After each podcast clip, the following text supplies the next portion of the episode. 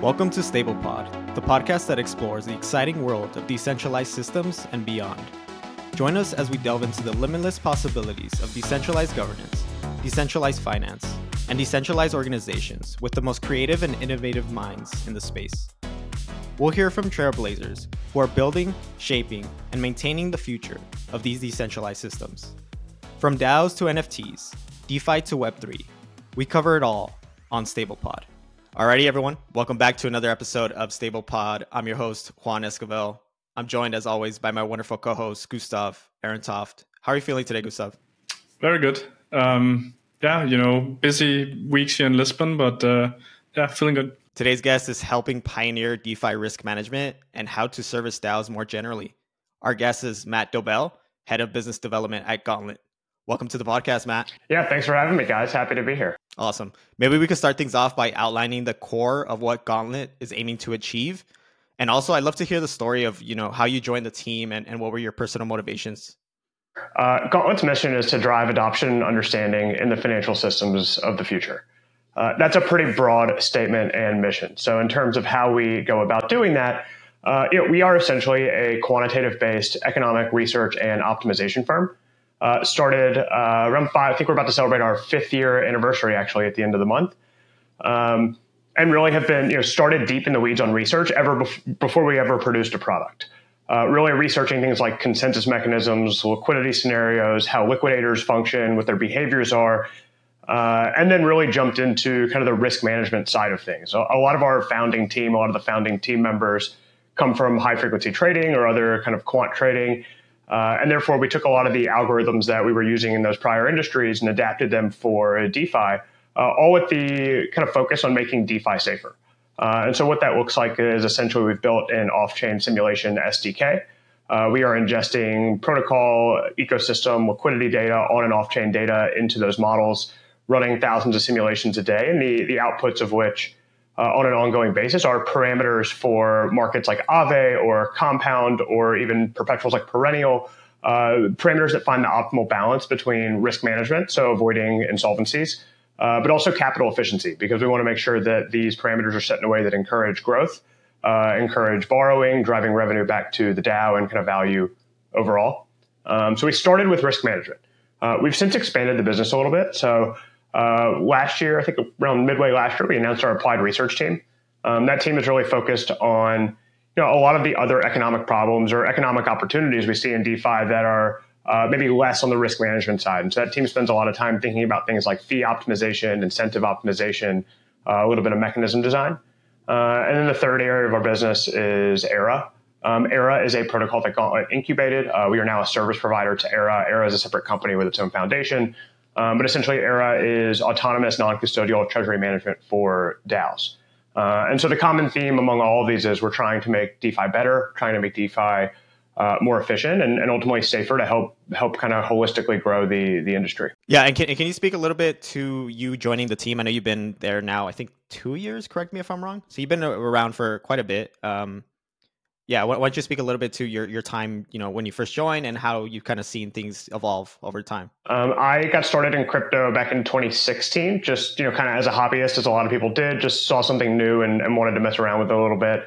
Uh, at the time was working in fintech and you know at the time I was like this is cool but you know maybe a little bit kind of like a casino i'm not quite seeing the applicable use cases just yet uh, so I, you know, I faded it a little bit, and I, I, held on. I still hold some of those tokens from from way back then, which is is kind of embarrassing because they're not worth anything now. But uh, over time, kept an eye on the industry, kept an eye on things, and you know, 2020, uh, I think reignited a lot of people's interest, and also got a lot of new people interested as well. And so, you know, for me, it was really Compound, Compound's white paper, reading through that, and really having that light bulb moment of, okay, I, I now see where these things start to connect. I now see some applicable use cases.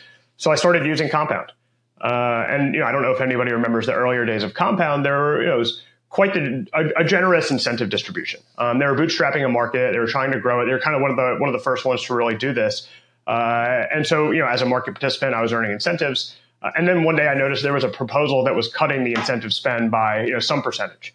Uh, and if I remember right, uh, as I read through that proposal, either Gauntlet had put up the proposal or Gauntlet was mentioned in the proposal from doing some analysis. Uh, so me as a user sitting here like, oh, this is cutting my incentive spend. Who is this company? Uh, so I went and looked up Gauntlet. uh, and I was just frankly blown away by what they were doing. Uh, it really looked like reading through some of the research. Uh, they were getting super in depth on a lot of these mechanisms that I hadn't seen anybody else get this in depth on. Really doing a lot of the hard math behind these things and coming up with with logical and kind of reasonable solutions to different situations and problems that DAOs may be facing. Uh, and so while, you know, on a personal side, it didn't benefit me to cut that, you know, on, on the logical or pragmatic side, I was like, this makes a whole lot of sense. And so that really got Gauntlet on my radar. Fast forward maybe about uh, a year later or so, uh, I was at Square at the time, uh, you know, enjoyed working at Square, great company. Uh, but I was ready to make a move full time into crypto. I mean, it's one of those things where once you decide you want to do it, it's like all, all you can think about. Uh, and so I remember Gauntlet again reached out, I had a, a, bunch of really good conversations with the team. I was just blown away at the the caliber of people, um, but also like equally as egoists as well. Um, so that really really struck me because I've been in companies with really smart people, but then like egos can be really high as well. Uh, but everybody at Gauntlet was super humble about what they were doing, really like shared and bought into the mission.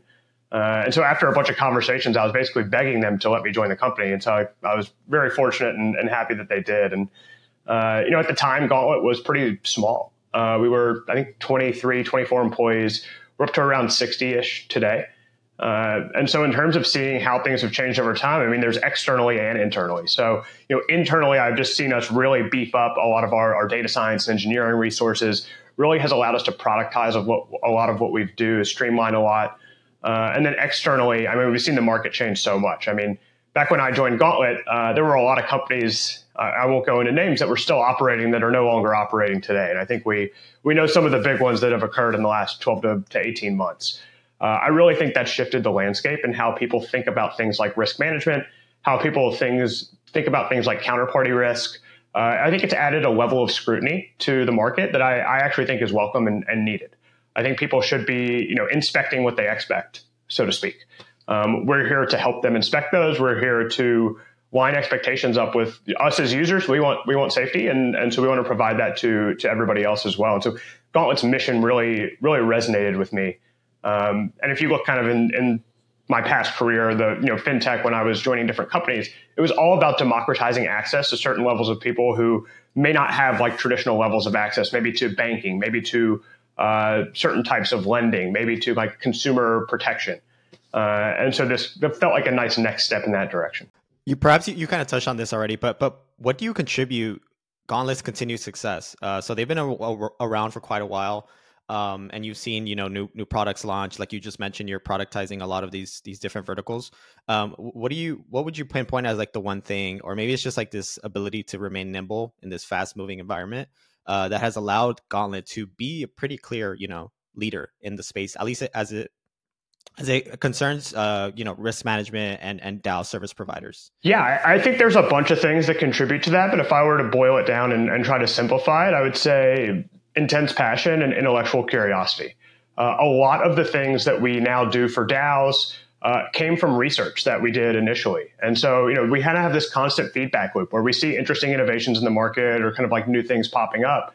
Uh, we go conduct research on those things. We understand kind of like how broad this might be. We understand different implications, and at the same time, we understand you know where they could be vulnerable to things like market risk or economic risk, uh, and then we want to address those. And so, you know, that's a constant thing that we're doing. That's a feedback loop that goes right into our models, right into like everything we're building internally, uh, and we love doing it. That's the thing is like the if you go through a bear market, it can you i'm sure we saw a lot of people leave the industry in the bear market. A lot of people were disillusioned. A lot of people were uh, you know maybe not so happy uh, as they were when things were kind of up only. Um, that wasn't the case for us. The, the case for us was you know these are different liquidity environments. Volatility is very real right now. We need to make sure that we are doing everything we can to protect the daos that we serve uh, and also look for new kind of innovative ways to continue doing this for, for other verticals for ecosystems uh, different market participants for new entrants uh, and so for us, it's really just an intense passion to uh, to help this industry grow. Um, dating back to you know Tarun starting to research the space, I think in like 2011. Um, so we've really had people in and around the space for for quite some time, and you know a lot of people. So everybody at Gauntlet has really kind of bought into to what we're doing here. Um, so that means kind of regardless of what's going on in the market, we're all kind of together, and you know, internal collaboration uh, is something that we we value really highly. Uh, you know, there's not you know one voice in a room. We want to hear from everybody. Everybody has a good perspective, and I think that oh, you know having an open culture internally as well has has allowed us to thrive. Yeah, um, I think I think that's really good, and I, I, think you know this is something which I think ties at least like the the very strong teams together is kind of like this like shared vision on on the mission. Um, so you know, I, I, used to do BD, um, so I'm just quite curious. You know, like you you sit as you know head, head of partnerships, right, at, at Gauntlet. Um, most of your partners and, and clients are, are DAOs. Uh, how how is it working in this uh, role where you know your uh, other side of the table is not you know convincing the executive of a company, but uh, you know convincing a community? Maybe you can talk a little bit to this. Um, yeah, I mean this was the biggest change for me coming from kind of traditional Web two or fintech uh, to DeFi, DAOs, and crypto, which is traditionally speaking, uh, you know, when I was at Square, we were selling kind of like enterprise suites of services and you know, same similar and other type of roles. You're typically dealing with one or two decision makers. Those one or two decision makers are typically highly qualified to make a decision on like purchasing your product or using your service or not. Um, really reduces a lot of friction. Uh, when somebody decides to make a purchase, they make a purchase. Somebody decides not to, they decide not to. In the case of DAOs, it changes quite a bit, right? You have uh, a lot of token holders, you have a lot of different voices, a lot of different uh, levels of experience with evaluating certain types of proposals. Uh, and so, you know, it's, it's, quite different in that regard. And I think it, it, can sometimes create more friction than, than maybe is needed. Can sometimes, uh, you know, you're, you're kind of hearing from people who, uh, you know, may not even hold a token in some cases in some of these forums, but uh, overall, I think you know I, I, do like some of the transparency. I like that we can be out in the open. I think for us, again, going back to our mission of adoption and understanding, uh, we like being able to educate in public. Uh, you know, I think for what we do is a little bit complex, and so being able to help educate those around us who are you know wondering why we're putting up a proposal in their forum uh, brings brings me to like a rising tide lifts all boats type of scenario. Uh, so I would say quite different, but I think each of them has their their pros and cons. As one of the oldest and leading uh, DAO service providers, have you have you guys felt this you know this need to to lead by example? Because uh, there's definitely a lot more eyes on you. Um, does that influence your approach at all in, in some of the, these DAOs that you're participating in? I don't think we necessarily have a targeted thought to lead by example. I think we organically end up leading by example. Uh, I think, given that we've been in the space for a long time, I think, given our, our experience in different DAOs and verticals and different kind of aspects of DeFi, we are often the ones internally being proactive and saying, "Hey, this is something we should be doing," even if nobody else is doing it. Um, even if it means, you know, we're the nail that sticks out that gets hammered. Uh, you know, for us, it's not about kind of like the publicity or not. It's you know, if we see a need or if we see an opportunity to make things better or safer or more efficient, uh, oftentimes we are going to move in that direction and see if we can do that. Uh, and I think that often means going back to you know kind of the organic nature of it is leading by example because what we've seen is when we identify an opportunity and we start going after it and we you know are, are productizing it or working on it, we do see others start to join in as well.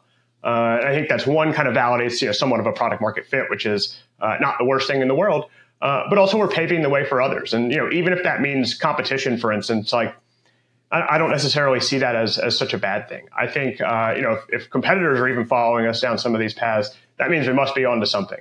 Uh, and if the outputs of some of these result in more efficient, safer systems, um, that's that's a lot of the validation that we need. Oh yeah. So um, so um, yeah. I mean now now you talked a little bit also about like you know like uh, you know how you guys are, are interacting with with DAOs right now. I think like right now we we have kind of like seen most of the major protocols, DeFi protocols, uh, having quite a similar governance structure, right? Um, where you know there's kind of you come up with like a budget proposal, define like the scope, and it basically just goes through kind of like first like a, a green lighting vote, and then you know the on chain vote afterwards.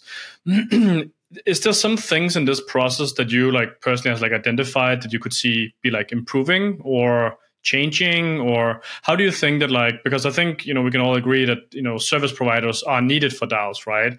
They're simply you know incapable of doing a lot of these things in house um, so like how how do you think that like the governance process potentially could be changed to allow for better collaboration uh, with service providers and also between service providers? Now you know you call it competitors and you know we sit in a similar situation right where you know we kind of like all need each other because if there's only one of us then it also defies the purpose of decentralization a bit. Yeah i think uh, with regard to governance first there's two aspects of it or i kind of break it down in two ways. I mean there's one which is what you're referring to which is kind of onboarding service providers and I think the second piece is how service providers interact with governance from there kind of onwards.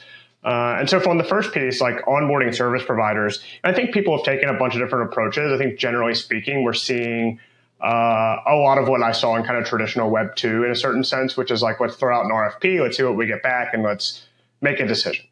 Um, I think for for those that have, uh, I think it's a good good fit for some, maybe not a good fit for others. I think it just depends on the DAO makeup, the kind of stage of the DAO, and the protocol, and, and really what their needs are, and if they kind of know and identify what their needs are very specifically. Um, the second part of that is, you know, let's say you are a service provider that does get onboarded to a DAO. Um, governance can be difficult in some cases. So, like in the case of Gauntlet, like if we're pushing parameter changes to a protocol, you know, we might see something where we want to execute a quicker change, and you know, maybe there's a, a time lock, or maybe there's an execution period. And I think there's a lot of different uh, DAOs that have this within their governance. Um, for us, in some cases, that's okay. Like you know, it, it, it just depends on the situation. There are others where we'd like to make quicker changes, uh, obviously, and, and a, a, good example of that might be so we recently onboarded Perennial, which uh, is Perpetual's platform on Arbitrum. Uh, instead of kind of going through governance for every change we want to make, given that you know perpetuals move pretty quickly, uh, what we're actually doing is you know we have an address that's whitelisted to make parameter changes within certain bounds. Um, you know those can be kind of vetoed or slashed, et cetera. Uh, but in general, just allows us to let our models do a lot of what we designed them to do, which is automatically identify when parameter updates need to be made, and then directly make those parameter updates ourselves. And so I think in some cases that's a good fit for certain types of protocols. For others, it may not be.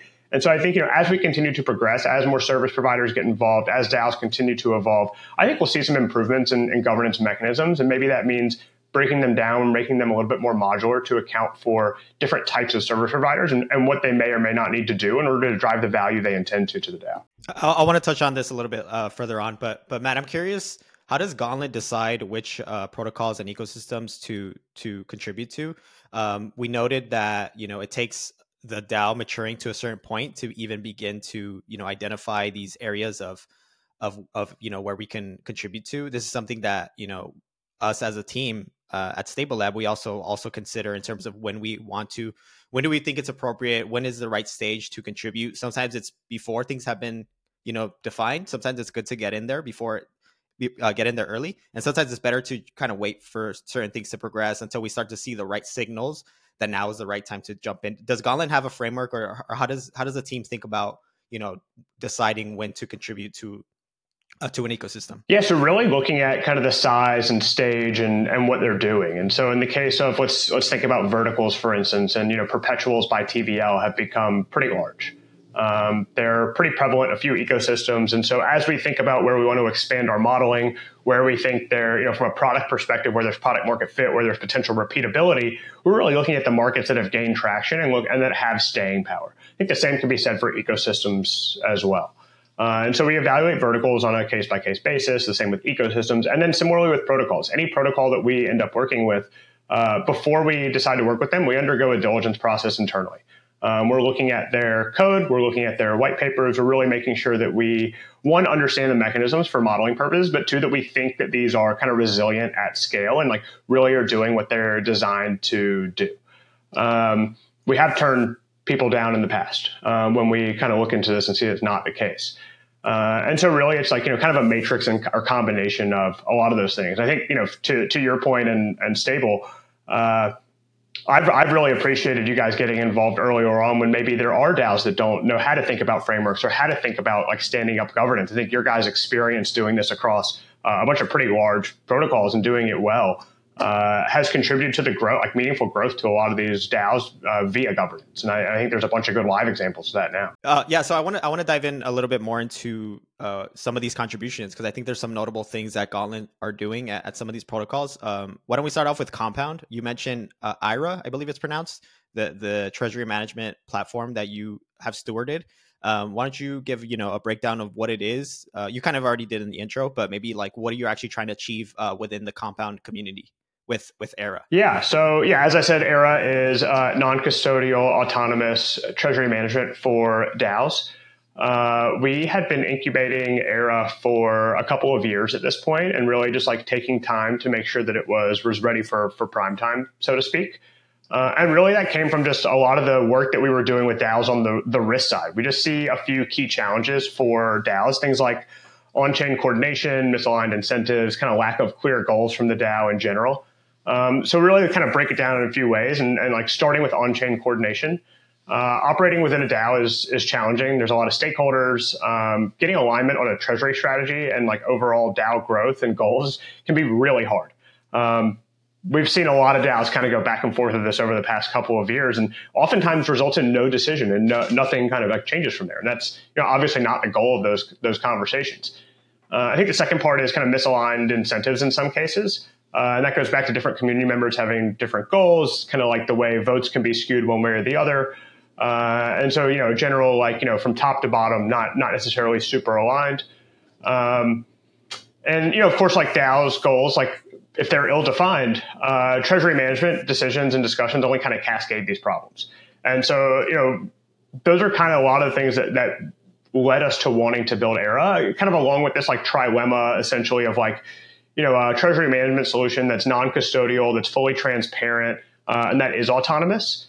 Uh, and we've seen, you know, we haven't seen anything like that fully on chain just yet, or we hadn't uh, at the time of starting to build Aera. Uh, and so, really happy to kind of be able to bring that to market. In terms of the compound uh, proposal, so we proposed a pilot to the compound DAO to take $500,000 worth of V2 reserves, notably uh, 0x and BAT, um, and put those into an Aera Vault uh, utilizing a passive rebalancing strategy uh, on ETH volatility targeting. Um, we chose those reserves um, kind of looking at V2 usage and looking at kind of the V2 risk. Uh, and then the other thing that Era really does is, uh, you know, being that everything is on chain, there's no sense of like a, a true TWAP in a sense because we are actually executing these these swaps through dexes. And so the first thing we do with them is we're taking these lower liquidity assets and we're swapping out of them into USDC and wrap staked ETH. Um, being that they're lower liquidity, you can't just do this all in like one chunk. And so, you know, one of the things that Aera is designed to do is to automatically sell out of these assets uh, when liquidity conditions allow to maintain price fidelity. And so we're not doing anything at above like 0.5% slippage. Uh, you know, we're capping kind of trade amounts on, on or swap amounts on uh, at certain amounts. Uh, and so, you know, it may take us a little bit longer in some cases to swap out of assets, but we're retaining as much value in those as possible. As those swap out, they are going into that passive rebalancing strategy, which is a, a nice passive uh, way for the compound DAO to earn, earn yield on otherwise uh, idle assets. Um, so we're really excited about that. We also work with Moonwell and, and Threshold and, and, talking to some others there and, and, really looking to onboard some DAOs into pilots probably this and next quarter uh, as we continue to build out and expand the capabilities of Aera. Uh, whereas like, you know, compounds utilizing an ETH volatility targeting strategy, uh, we have other DAOs that want to do things like grow protocol own liquidity, manage runway and expenses. Uh, you know, maybe there's other types of ways that, that they feel they could grow their treasury. And so we're there to provide kind of like a risk adjusted way to do it um, all while the DAO or you know whoever owns a treasury uh, has complete control of their funds, can withdraw them at any time, uh, and also kind of interesting within an Aera Vault. Before we ever have anybody deposit into an Aera Vault, uh, we basically define a, a, certain set of actions that you know the guardian, who's kind of responsible for managing the strategy, can take. Um, so maybe there's only a certain certain tokens that uh, can be swapped into a vault or swapped out of a vault. Uh, maybe there's only certain protocols that are kind of whitelisted for the funds to go to. So really trying to add that additional peace of mind uh, for these DAOs as they consider different types of treasury management. Yeah, can, can you clarify what kind of um, uh, management or what kind of uh, control the DAO actually has? Is it is it kind of up to them to dis- to uh, create that mechanism, or or how do they actually how are they able to influence the direction or change if needed uh, within these yeah. Any DAO that wants to onboard to Aera, first we want to understand like what their objective function is. You know, why are they thinking about treasury management? Is it runway? Is it uh, just generating passive yield? Is it something else? Uh, we'll design the strategy uh, by which to achieve that, present that to them if uh, the DAO is aligned. You know, we build that into an Aera vault, and it's built in a way that it runs autonomously once the funds are deposited. Uh, so, in terms of kind of control of funds, Uh, the DAO can, you know, again, pull funds whenever they want. They can add more funds if they want. Uh, Aera nor Gauntlet nor anybody else uh, is able to pull those funds out of those out of that vault or do anything that's kind of outside the predefined strategies that were agreed on with the DAO. Gotcha. So, all you're doing is providing the the, the rails to, to do so. Um, to to to to uh, deploy these types of uh, treasury management strategies for the DAOs. Um, I know this is something that a lot of other you know treasury management platforms maybe struggle with uh, in terms of getting buy-in, uh, getting getting tr- get having the trust from the community to to to deploy that type of capital. Uh, do you do you have any any any takes or any um, have you seen any any of that type of behavior uh, within these DAOs? Yeah, I think we've gotten a really nice response to Aera because of the non-custodial nature of it. I think you know a lot of the the back and forth you see on DAO governance forums when treasury managers are looking to uh, be engaged is like you have to kind of take a leap of faith and say we're going to transfer this to somebody else. And that person's going to have control of our funds for some predetermined amount of time. And we may not even know what they're doing with the funds necessarily because it may not be all on chain. Um, so with Aera you know what we've gotten a lot of really nice feedback on is is one that aspect of you're not giving your funds to anybody else they're still yours. And two that everything in Aera vault does is on chain. You can see the swaps you can see the rebalancing you can see kind of the volatility targeting strategies take place um, so you always know where your funds are and what what your funds are doing at, at any given time. Um, and that's not to say that I think other treasury management solutions uh, are bad. I think there is no one right fit for anybody.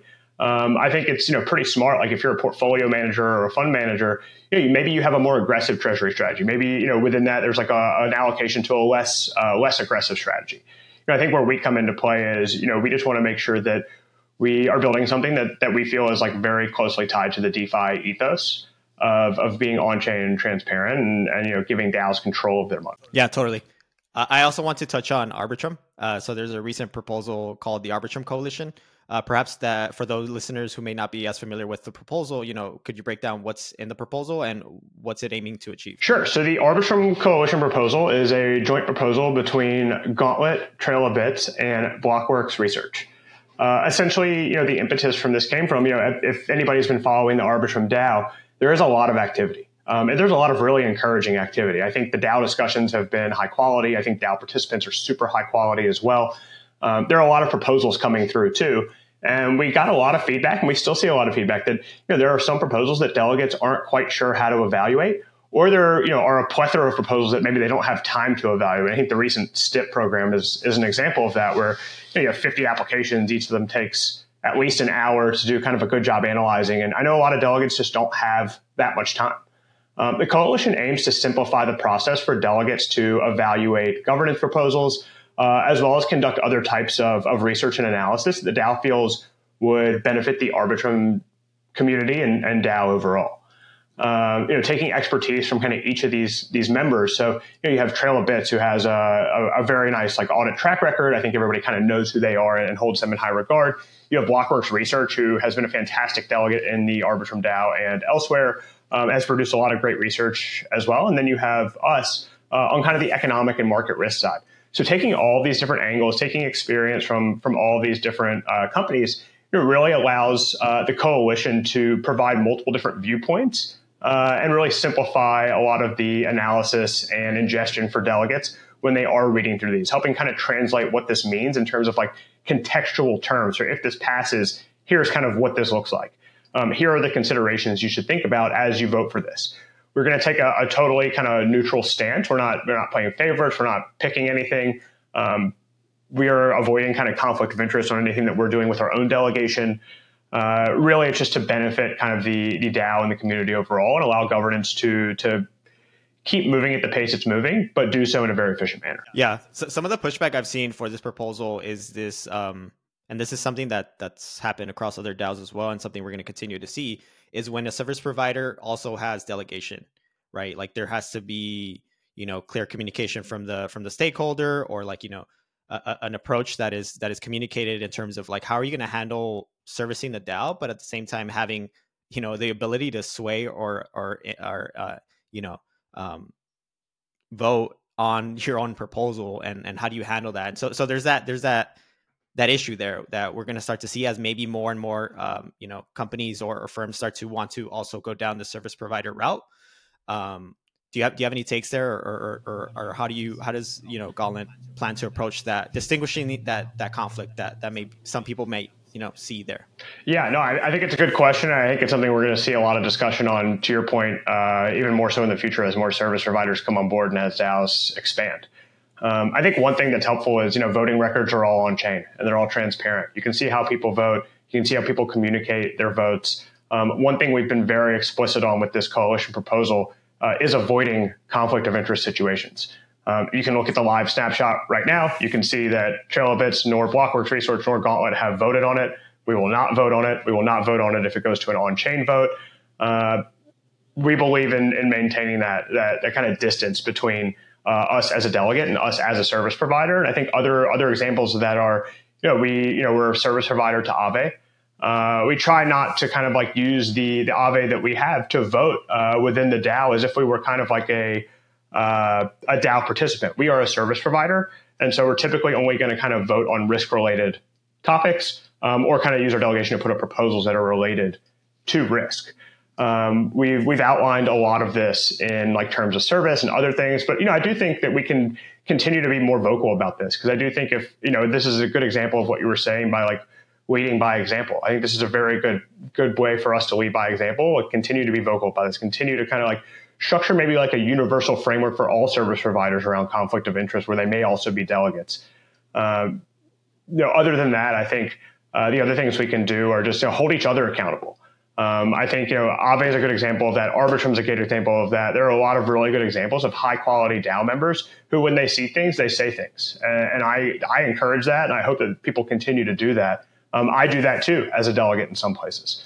Uh, and so I think, you know, in a world where we're decentralized and we're transparent, uh, we should be holding each other accountable like that in public too. Yeah, I, I really agree. And we've also structured ourselves internally in, in a similar way in regards to, you know, things such as uh, conflict of interest. Uh, you know, we have our public kind of like policies and, you know, it reminds me a bit of like a political program because I think, you know, we, we're a little bit more on the delegate side uh, than, than you guys are, right? Um, but uh, I, I, wanted to kind of like talk about the topic as well, right? Because um, Matt, like, you know, we see you guys, but also other service providers who, uh, you know, started as service providers first and then became delegates, right? We've also seen, you know, delegates such as ourselves or you know other delegates as well who started as delegates and then became service providers.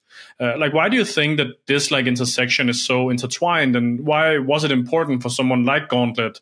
To become a delegate uh, in the protocols where you guys uh, offer your services? Yeah, I, th- I, think in the case of, you know, I'll break it down in a couple of different ways. I think in the case of going from delegate to service provider, and like why that may happen or like why you see that occur is because as a delegate, you get very intimately familiar with the DAO and the protocol that you're serving.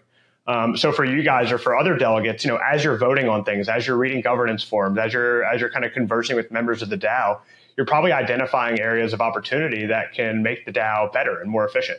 Um, and being that you're as close to it as you are, you probably have very good ideas on how to do that. And so I think that in some cases can be a natural progression. There are some delegates who maybe don't want to get as involved, and that's totally okay as well. So I think there's different levels of uh, comfort there. Um, I forgot the first part of your question. Why it's important for Gauntlet uh, to to be a delegate? Ah, okay. Um, yeah. So I guess the, the, other side of the coin, right? Yeah. Yeah. I, I, guess to to take a step back and like zoom out a little bit and kind of look at the history of Gauntlet. Um, so Gauntlet, you know, received a grant from Compound for Work uh, back in 2020. This was before Compound became a DAO, and I think at the time, you know, everybody was still pretty down on DAOs after the DAO. Uh, people are like, oh, DAOs don't work. That you know, we're done with these things. Uh, at some point, Compound came to us and said, "Hey, we're we're we're transforming into a DAO. We you know we still value your work and want to work with you, but we need to figure out how how this goes." Uh, and so we actually kind of became like one of the first you know quote unquote B to DAO companies that way by working with Compound and helping them transition to a DAO and understanding where we fit into that framework and how we can participate as a service provider within that DAO. And so, you know, things like the, these proposals, things like structuring how it works on like the payload side of onboarding a service provider. Uh, you know, we were kind of, I, I think, one of the first ones, if not the first one, to to really dive in and do this. I think that experience, and then our general experience, kind of working around other protocols at the time, um, like Uniswap, we you know had done some work with with Maker uh, and, and others, gave people confidence that you know we have a unique vantage point that not many have, which is deeply quantitative uh, deeply experienced, and has done a lot of background research that you know maybe others haven't quite done yet. And so that allows us to bring a perspective that you know maybe others don't have, and, and one that could be valuable for the DAO to hear, and one that could be a valuable voice when it comes to voting. Uh, a lot of what we we try to do, especially for quantitative based proposals, is you know we run internal analyses on these things, and we let the numbers tell us how to vote. Uh, you know, we try to vote very non emotionally. Um, we've put up a voting philosophy everywhere we're a delegate. We want people to know how we vote and why we vote the way that we do. Uh, and the more we continue to service DAOs, the more we understand on kind of what it means also to be a delegate and how to kind of make DAOs. Uh, I don't want to say make DAOs better because I think DAOs are great, but I think continue to to grow and improve DAOs in the operational aspects of it uh, and the delegation and voting aspects of it too. Matt, I know you know perhaps related to what you just said. I know Gauntlet has a couple proposals live right now. So the coalition, and then there's also the renewal at Aave.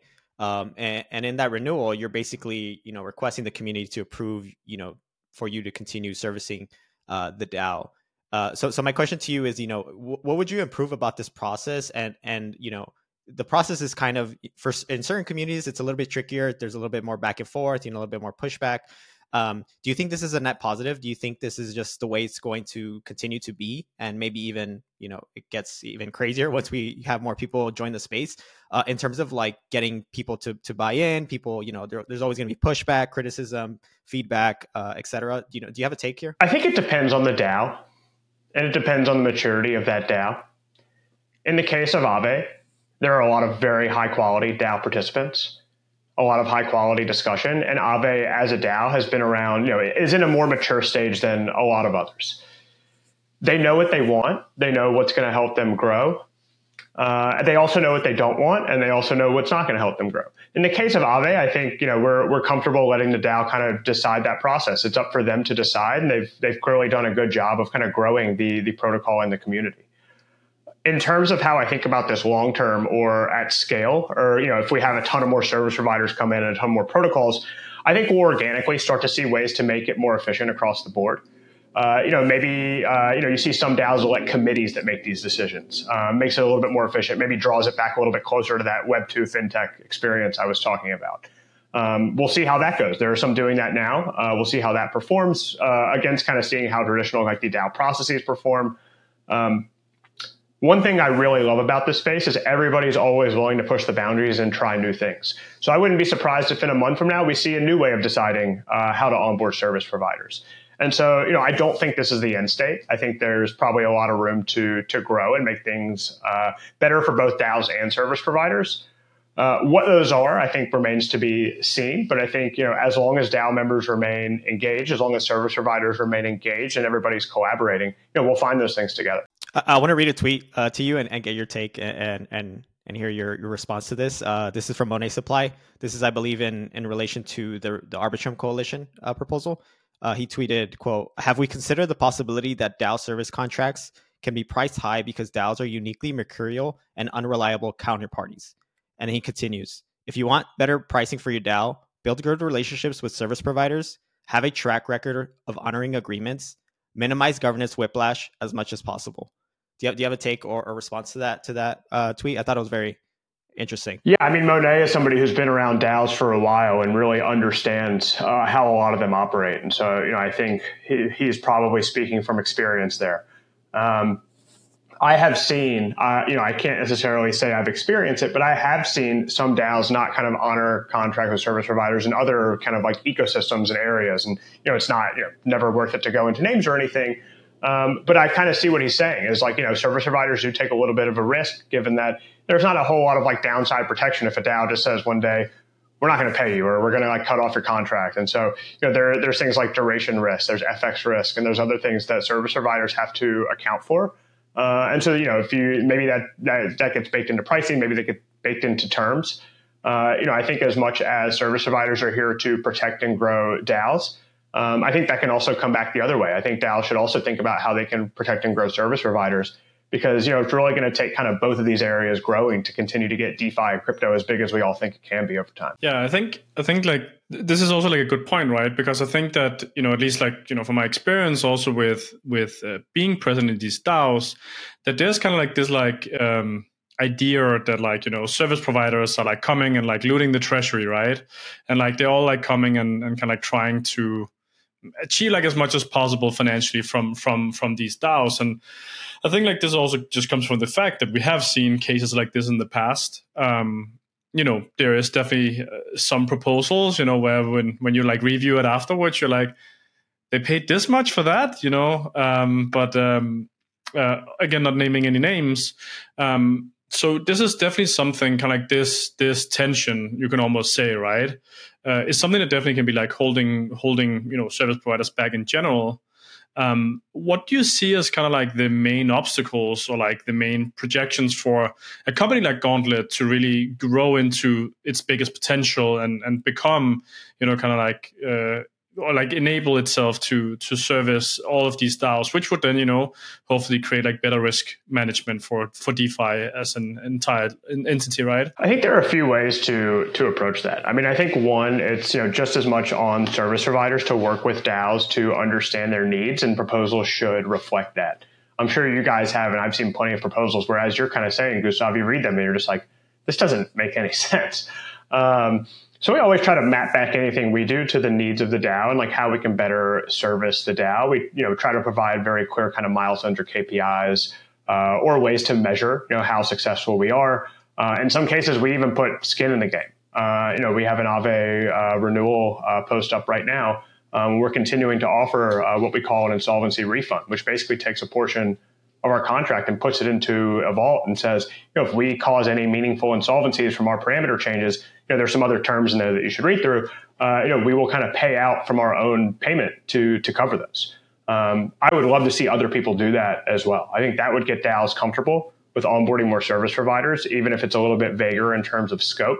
Just knowing that there is a lot of significant skin in the game there.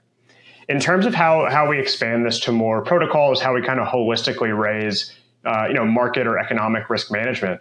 You know, I think I've seen you know a, a shift from kind of like uh, you know individual kind of protocol to protocol basis to now like we see a lot of ecosystems thinking about risk management more holistically.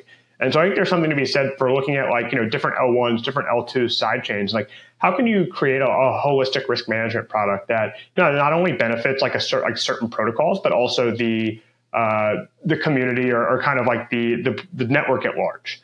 Um, so we spend a lot of time thinking about that, and you know, thinking of ways we can we can better do that and expand. Because um, I agree, I, you know, I think we you know we have to expand. I think the market needs to expand, and we have to do that with it uh, in order to continue to grow. Yeah, something you guys are touching on, which is is is, is a recurring you know theme or, or topic that we we we talk to guests about is that we need to, DAOs need DAOs need help understanding their needs and then that service providers can then come in and, and address those, need, those needs right? So uh, most of the time that that's the case uh, for now because they haven't matured enough uh, you know at least only a certain amount of protocols have matured to a point where we can you know clearly define domains to service. But then there's these others da- other DAOs that are just barely coming to you know to to maturity and they still need that help you know understanding okay what are they trying to achieve here? What is the decentralized community trying to do you know what are their needs? And then once you spot those needs or those domains then service providers can come in and and, and help them address that. So we're kind of in this weird you know at least for certain protocols we're in this weird stage where we're trying to help them reach that point and then also the people that are, that are there early the stakeholders that are involved will be like oh they'll raise their hand and hey i could help you with that. So i don't know just something that i it's, a, it's an interesting thing that i've noted. Uh, i don't know if you have a, any comments or, or takes on that matt but yeah that's definitely something we see no, I, have seen that a lot as well. Um, you know, I, I, think with you know the only kind of caveat I would say there is you know there are some DAOs that spin up who like there are like basic things that DAOs need that you know sometimes they don't even really think about or know that they need until somebody kind of tells them. Uh, you know, if you're a, a four year old kid, for instance, you may not know that you need to put shoes on before you go outside, but your parents certainly know that because they you know they've experienced this, they've seen this, they know like how this goes. Um, so in terms of experienced service providers like you guys, like us, like others you know, we can look at a DAO in, in certain stages and kind of say like, you know, at least at a high level, here's kind of like the checklist of like what we think at this stage should should kind of be there or be in place. Uh, and in the case where it's not there, I think service providers can come in and fill that need and help kind of like be be more prescriptive to DAOs and kind of helping them understand like, you know, if you're if you want to go here, here's like the other three things you need to do first. Um, I think you guys have done a really good job of that. I think we try to do that, you know, through our engagements and just by being a delegate uh, as well. And I think the more we can do that, uh, the, the, better DAOs can be uh, overall. And I think we'll encounter you know different edge cases and, and things like that over time, where you know not everything's going to fit in some some perfect circle or, or perfect box, but uh, you know the more we can put some guardrails around that, the more we can have like more holistic frameworks on how to think about this uh, will allow newer DAOs or even more mature DAOs to make more informed decisions. So, like instead of uh, calling us service providers, it should be StableLab and Gauntlet DAO parents. Is that what I hear? We are we are kind of the the old folks in the room now. yeah, crazy, no? Yeah, I've I've lost a lot yeah, of hair so, since working in crypto. So perhaps related, uh, I want to talk, touch on stakeholder relations. So you know, risk management is this very you know deep in the weeds uh, topic that maybe not a lot of delegates quite understand. Uh, I'd love to hear more about how Gauntlet maybe approaches, you know, uh, furthering this education communication aspect to make sure the, the right people know have the right information in front of them to help them, you know, make informed decisions. Uh, yeah, no, I, I, think this is something we continue to try to improve. I don't think there's any sort of perfect state for this, and we just want to constantly be improving how we communicate, how we educate uh, with different types of DAOs and communities. Um, for any engagement that we take on, like an Aave or Compound, et cetera, we are assigning uh, dedicated teams to these engagements that become inher- like very intimately familiar with the protocol, the DAO, the inner workings of the mechanisms, et cetera. And so, whenever we want to make a change, whenever we want to respond to something risk related, we try to do so with as much detail and analysis as possible.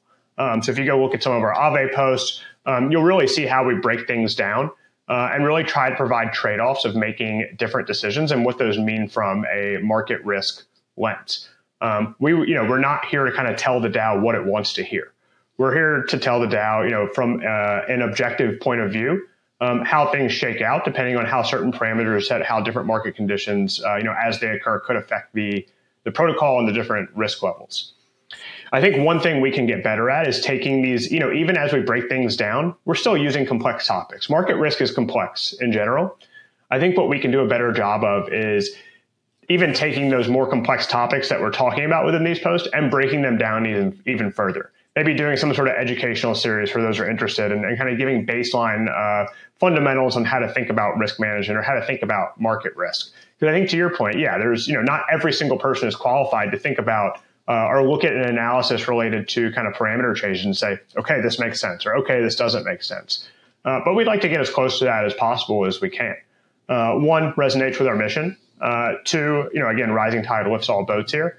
Uh, and three, you know, by doing that, we want to create best practices for other DAOs, for other service providers. We think everybody should have access to this information uh, you know, this kind of goes back to just being as transparent as possible. What's your take uh, to to some of the skeptics or, or, critics that say that some of this risk manage risk management is kind of uh, you know maybe maybe not pointless, but kind of like you know just just added friction in the in this process because you had to go through governance. You know, what what, what do you say to those those types of uh, comments or or you know pushback. Uh, sorry, can you clarify the the question? Uh, critics of going through governance, or just of like risk service providers in general? Yeah, I mean, like, um, yeah. yeah, for for example, you know, like. Um, let's say that you know instead of you know paying the likes of you know Gauntlet and Chaos and the other risk management service providers, we just took the same money and put it into a, a you know a backstop fund.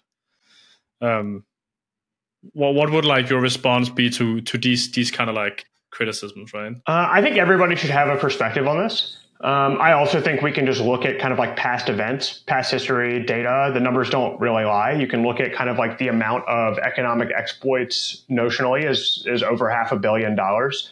Um, I don't think at the time of some of those larger exploits happening that even if these DAOs had a backstop fund, it would have covered even a fraction of that in some cases.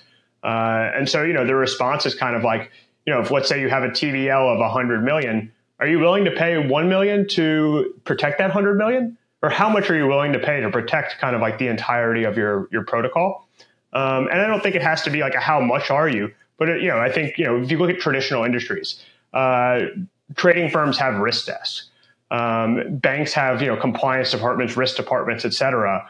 Uh, there's a lot of money at stake in DeFi, and there needs to be these objective third parties like us and, and others who who come in and take the stance that you know here's how we view these different parameters in different market scenarios, and here's uh, you know, kind of like the risk tolerance that we'd be willing to take given all the available information.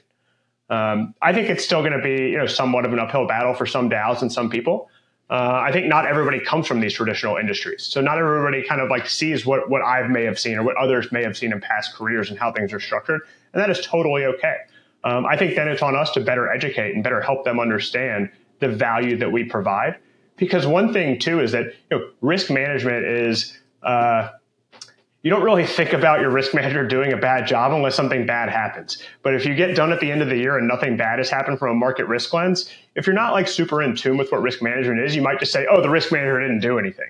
Uh, but you don't really see in the background how much analysis is being done on an ongoing basis to make sure parameters are set in a way to where there is nothing bad that happens. Um, or, or you know, on the conversely, uh, how much capital efficiency is driven through the protocol by changing parameters in a way that make it more attractive to bring borrowers onto the platform.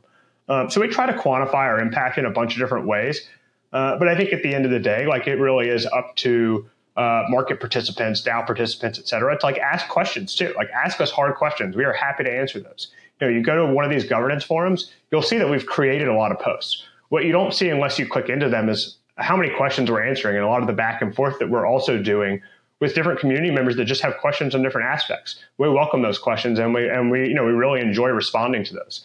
Uh, and so I would say, you know, if you ever if you ever see one of our posts in your DAO or community and you you know you see something and even if you don't really want to ask about it, you want to learn more, just do it anyway. You know, you might learn something and you know as a result, uh, I keep going back to this, but you know, a rising tide lifts all boats, and I, and I truly believe that, especially in an industry that's still as kind of small and tight knit as as DeFi is. Love it. Uh, thank you, Matt. I do want to call out the time. Uh, we'll, we'll let you go. I do have, just have one one final question. Um, you know, any final thoughts or comments as we wrap? You know, what anything you want to plug, or you know, what what can people look forward to from Gauntlet uh, in the coming year? Yeah, I guess in terms of what I'll, I'll plug is we uh, announced that we were bringing Aera out of kind of private alpha uh, a week or so ago. Um, we are talking to a lot of DAOs about helping uh, solve their some of their treasury management needs and better understand those. So, you know, would love to have a chat with any DAOs thinking about treasury management. Um, on the Gauntlet side, uh, we are continuing to expand verticals. We're continuing to expand ecosystems. Um, so, if you want to just learn more about market risk, you want to learn more about economic risk, there doesn't have to be an expectation of anything after. Um, I'm always willing to have those conversations. You can find me on Twitter, uh, Matt Dobel. Um, you can find Gauntlet at gauntlet underscore XYZ. Um, and you can always just reach out to me directly on Telegram, which is the same thing, Matt Dobel. But you know, I really appreciate you guys having me on. Uh, this has been a lot of fun. I really, I'm a really big fan of StableLab in general. I like all the work that you guys do, and you know, look forward to, to continuing to, to collaborate with you guys in, in different DAOs and, different ways. Really appreciate that, Matt, and, and thank you so much for coming on. Um, yeah, I mean, you guys have always been, you know, one of the the main examples set uh, for the rest of the industry in, in, in, in the DAO space. So yeah, really really uh, love everything that you guys are doing and really excited as well to see because i think like one of the the topics treasury management is, is something that you know we we see in a lot of the protocols we work with uh, being done in a very inefficient way uh, you know where you can like vote on like where to put your funds. Um, and yeah really excited to kind of see how your your product here takes off. Thank you for joining us matt. Thanks a lot thanks gustav thank you gustav we'll see you on the next episode of stable pod